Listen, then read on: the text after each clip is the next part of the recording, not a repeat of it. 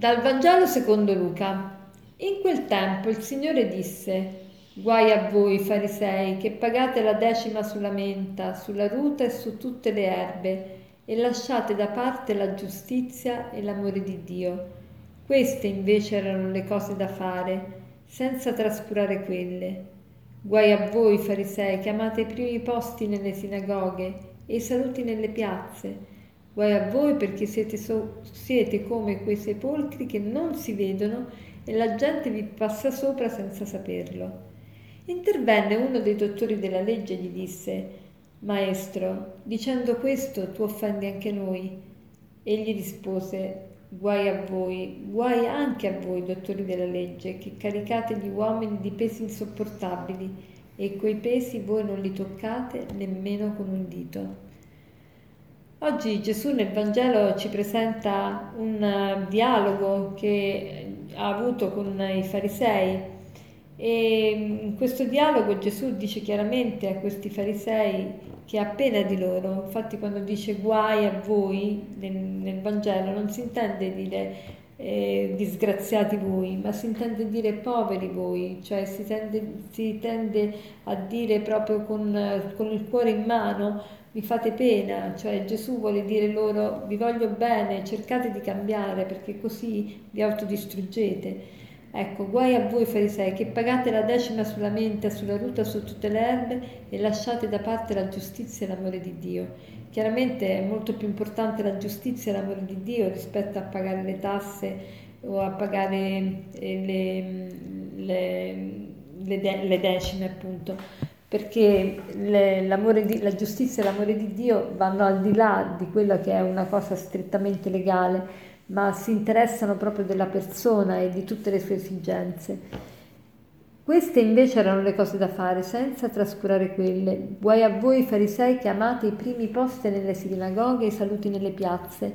Ecco, sempre questo desiderio di essere i primi, di primeggiare, di essere in vista, di essere lodati, di essere accettati.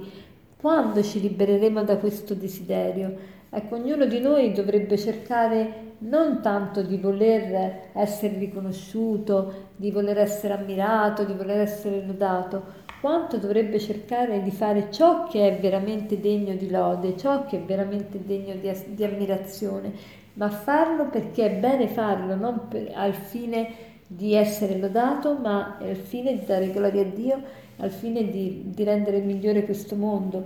Allora c'è quell'orgoglio sano che mi fa dire: ecco, il mondo è diverso perché sono esistita io. E questo ciascuno di noi dovrebbe poterlo dire alla fine della sua vita. Quindi cerchiamo di vedere come posso fare una differenza, come posso migliorare questa, questa terra, questo mondo, come posso anch'io offrire il mio contributo. Penso che una cosa importante da fare sarebbe quella di chiederci oggi: come posso vivere più secondo la mia missione, non secondo la, l'apparenza. Noi curiamo più l'apparenza che la sostanza, più l'apparenza che la vera e propria chiamata. Quindi siamo più preoccupati di, di difenderci e di salvare la faccia più che cercare di avere una bella faccia. Allora, che cosa vuol dire questo? Facciamo degli esempi concreti. Uno che vive di apparenza si comporta così, ha la vita doppia. Se vive di apparenza vuol dire che vuole far vedere che è in un modo invece in un altro. Per esempio, vivere di apparenza nel, nell'ambito della famiglia vuol dire fare tutto perfetto a casa, sembra proprio la, la persona perfetta da sposare, però appena mia moglie si allontana, ecco che subito ammicco un bel sorriso o qualcosa alla segretaria e, e cerco di conquistarmi la segretaria, oppure vado per strada con i miei amici, tutti fischiano le ragazze, lo faccio pure io, e, oppure vado in discoteca e cerco di accalappiare la ragazza che mi piace. Ecco, quindi agire proprio come se non, non avessi nessun impegno nel matrimonio. Ecco, questo è un agire secondo le apparenze e non secondo la sostanza, non secondo l'essere. Allora, se io voglio far vedere che sono una persona onesta, prima di tutto devo cercare di essere onesto più che di farlo vedere, perché nel momento in cui cerco veramente di essere onesto, ne consegue che la mia apparenza sarà l'apparenza di una persona onesta.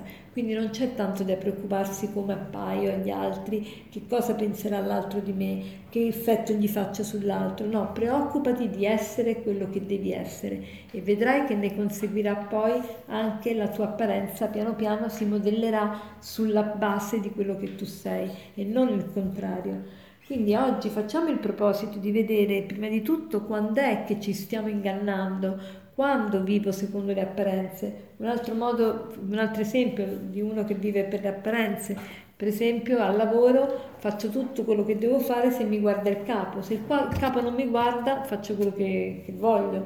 Ecco, questo è un'altra, un altro vivere secondo le apparenze. Oppure che cosa può essere vivere secondo le apparenze? Vuol dire che magari mi presento come una persona raffinata, che parla tutto forbito, che tratta tutti gentilmente, però appena varco la porta di casa ecco che sforno una marea di parolacce, di azioni volgari, parole veramente pesanti nei riguardi di, di mia moglie e dei miei figli. Quella anche è un vivere secondo le apparenze e così via. Quindi cerchiamo oggi di migliorarci, di non vivere secondo le apparenze, ma di vivere secondo quello che vogliamo che gli altri vedano che noi viviamo. Quindi in questa maniera noi trasformeremo veramente il nostro essere e non soltanto la maschera.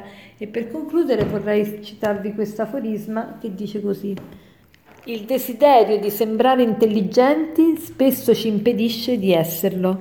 Il desiderio di sembrare intelligenti spesso ci impedisce di esserlo. Buona giornata.